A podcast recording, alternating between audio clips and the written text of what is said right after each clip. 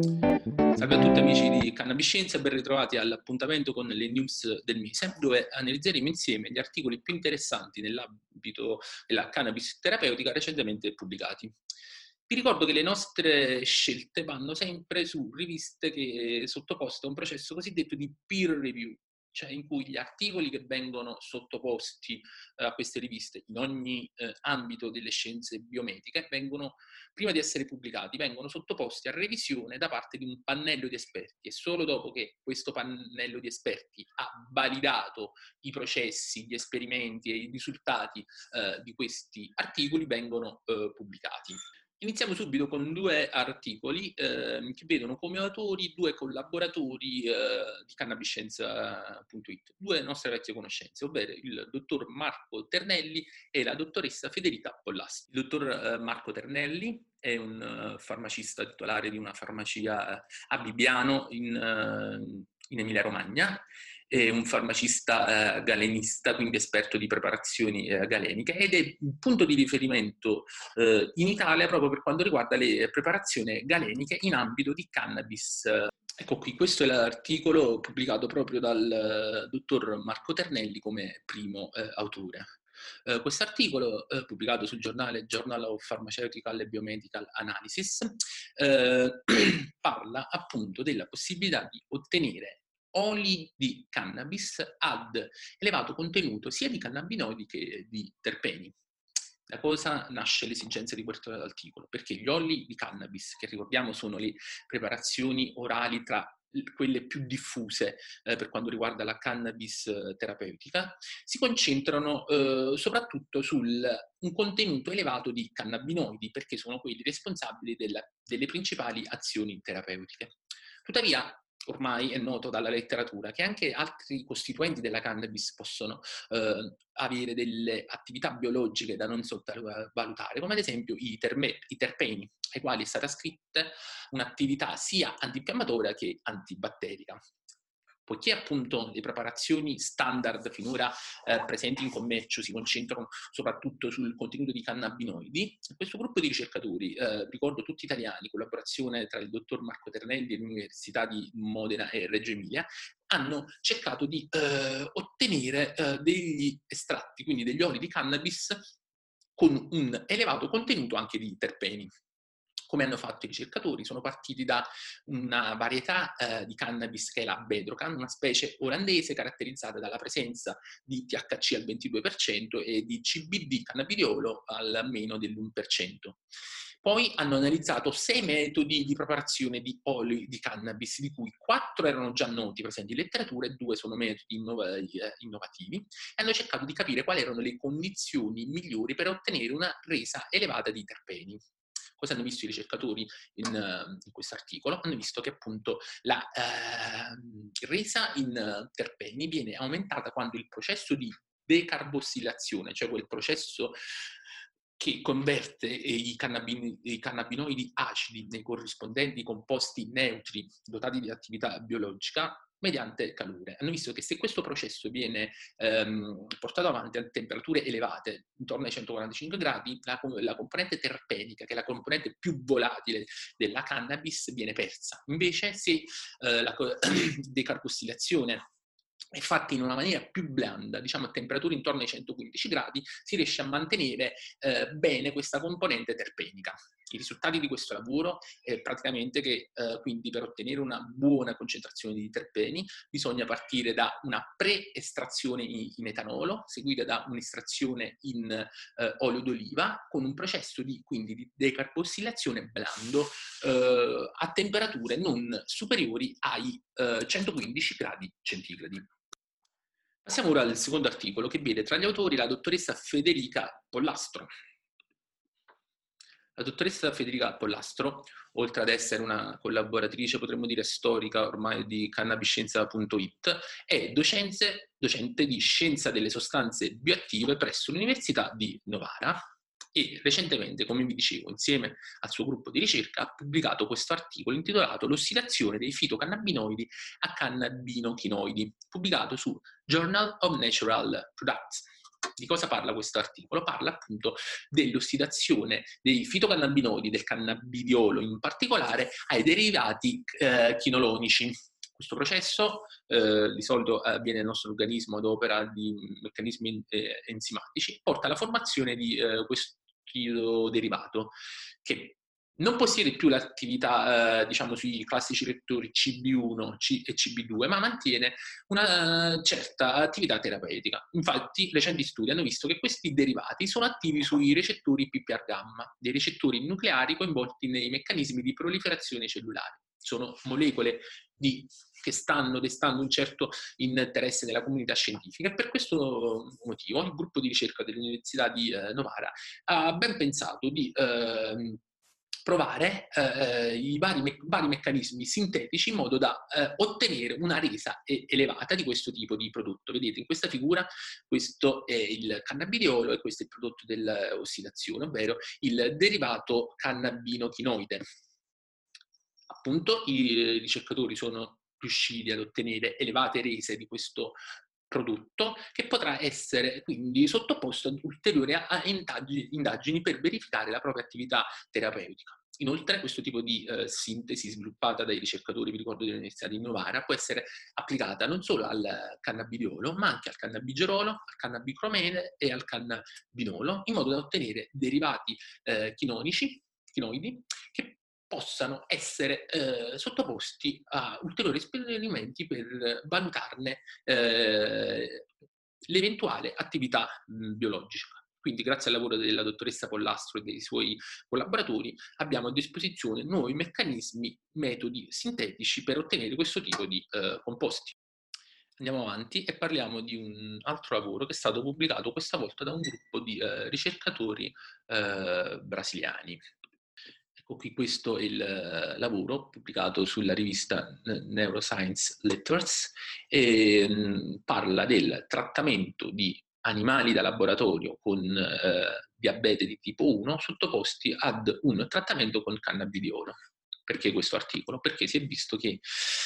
eh, chi soffre di diabete di tipo 1 ha eh, come comorbidità soprattutto ansia e depressione che possono peggiorare di molto la qualità della vita e possono aumentare la eh, mortalità.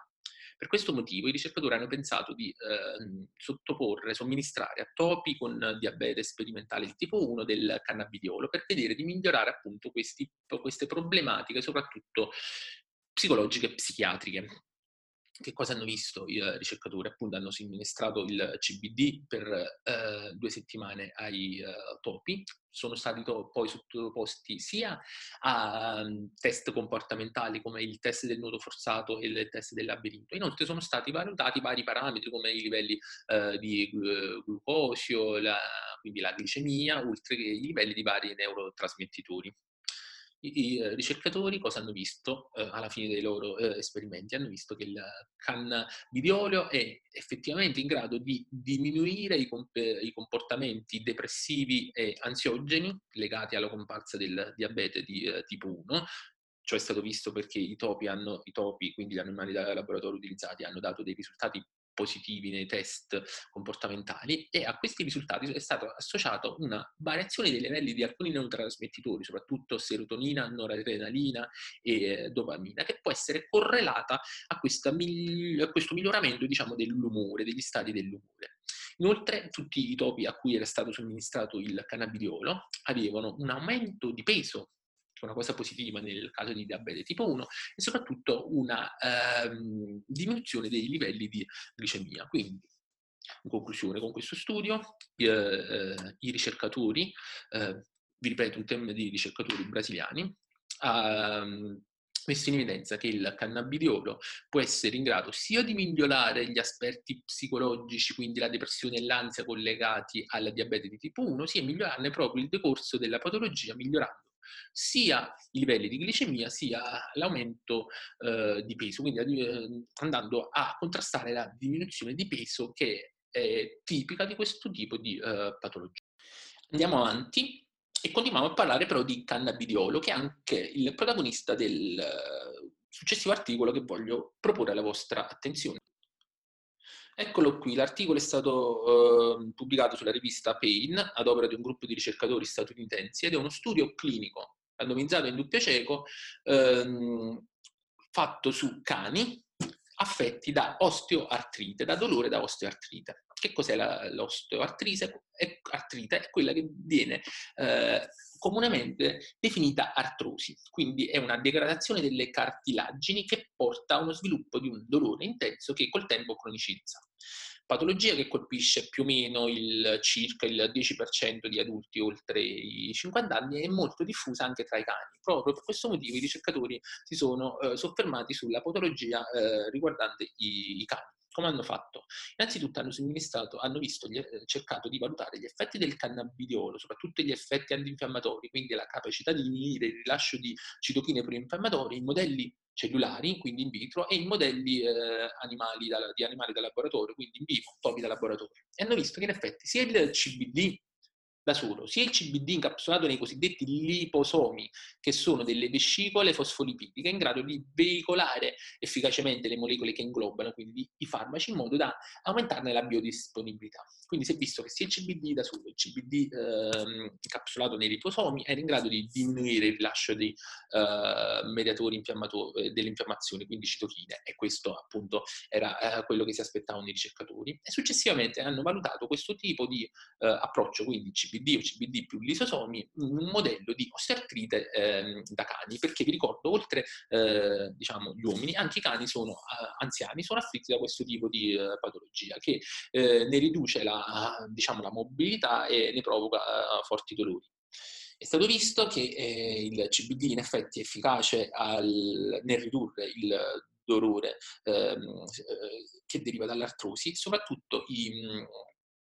eh, CBD incapsulato nei liposomi era molto efficace perché riusciva ad ottenere l'effetto antidolorifico a dosi più basse, mentre il CBD normale aveva un effetto a 50 mg al giorno, già a 20 mg al giorno il CBD incapsulato nei liposomi riusciva ad essere efficace. Quindi questo studio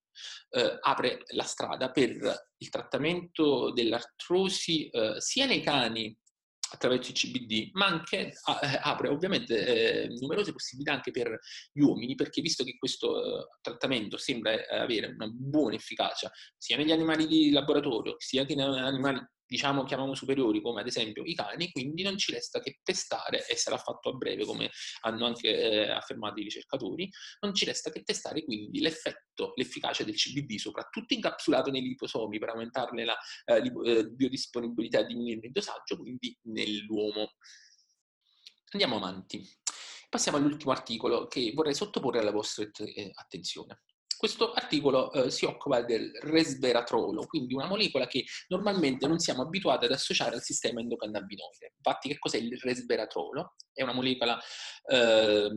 prodotta da varie piante, tra cui l'uva, e infatti è uno dei principali costituenti del vino una molecola che già si è visto essere dotata di mm, numerose eh, ed efficaci proprietà terapeutiche, come ad esempio eh, una forte azione antiossidante, ed è stata testata anche per altri scopi, come andiamo a vedere nell'articolo eh, che vi sto per sottoporre. Articolo che è stato quindi pubblicato sulla rivista Clinical Nutrition e parla della possibilità del resveratrolo di diminuire la steatosi epatica non alcolica indotta da una dieta ad alto contenuto di grassi. Cosa hanno fatto praticamente i ricercatori in questo lavoro? A, ratti da laboratorio hanno somministrato una dieta ad alto contenuto di grassi in modo da indurre questa steatosi eh, epatica non alcolica caratterizzata da un aumento del peso corporeo, eh, un aumento della massa del fegato, un aumento dei metaboliti mh, epatici in circolazione, infiammazione intest- e intestinale. Successivamente a questi eh, ratti è stato somministrato del resveratrolo per sei settimane. La prima cosa che hanno notato i ricercatori è che tutti questi sintomi della patologia sono stati completamente rivertiti. Inoltre la disbiosi, cioè uno squilibrio della microbiota intestinale conseguente a questa dieta ad alto contenuto di grassi veniva anch'esso migliorato dal resveratrolo. Infatti sì, i ricercatori hanno visto che la somministrazione del resveratrolo aumentava specie diciamo eh, positive come l'Ackermansia o l'Oriminococci carcere, che sono delle specie inversamente correlate con ehm, l'obesità. Quindi aumentando queste specie si diminuisce l'obesità, infatti quello che hanno i ricercatori hanno anche notato che il resveratrolo diminuiva la permeabilità intestinale e ciò era dovuto a un'azione sul recettore CB1. Infatti, utilizzando dei antagonisti CB1 non veniva migliorata la permeabilità intestinale. Resveratrolo migliorava anche l'infiammazione, diminuiva l'infiammazione intestinale attraverso l'interazione con i recettori CB2, perché anche in questo caso, utilizzando degli antagonisti dei CB2, non veniva eh, osservato l'effetto antinfiammatorio. Inoltre, tutti questi effetti erano diciamo, legati da quello che già è noto in uh, letteratura come asse cervello-intestino microbiota, asse in cui il sistema endocannabinoide ha un ruolo pre- molto importante. Infatti, che succedeva? Abbiamo detto che la disbiosi era seguita da questa dieta alcolica e poteva essere migliorata dal resveratrolo attraverso l'azione sul sistema endocannabinoide. Somministrando a questo tipo di ratti invece gli antibiotici che provocavano un'ulteriore disbiosi, quindi un ulteriore squilibrio della uh, microbiota intestinale, tutti questi effetti del resveratrolo venivano uh, abol- aboliti. Quindi, uh, ricapitolando, il resveratrolo mantiene, ristabilisce l'integrità della barriera intestinale attraverso un'azione del CB1 diminuisce l'infiammazione intestinale attraverso il ehm, CB2, è in grado di aumentare appunto l'integrità della barriera, sempre attraverso il CB1 che era stata precedentemente distrutta dagli antibiotici, così come era in grado di migliorare sia l'infiammazione che il contenuto del microbiota che era stato eventualmente eh, perturbato dagli antibiotici. Quindi, ancora una volta, il sistema endocannabinoide, come vi dicevo, eh, risulta essere importante in quello che viene detto asse intestino, cervello, microbiota. Inoltre, eh, questo studio ci dà una visione nuova anche di una molecola, quindi presente nel, nel vino, il resveratrolo, e quindi potrebbe essere una sorta di collegamento ehm, tra diciamo, il vino e il sistema endocannabinoide. Questo è ancora presto per dirlo, però potrebbe anche spiegare alcuni degli effetti che eh, osserviamo eh, bevendo vino, che a differenza di altri alcolici possono essere anche quindi mediati dal sistema endocannabinoide. Questo è l'ultimo articolo per quanto riguarda ehm, le news del mese eh, di aprile. Da, come al solito eh, vi auguro un, una buona giornata e un arrivederci eh, a tutti sul nostro sito cannabiscienza.it.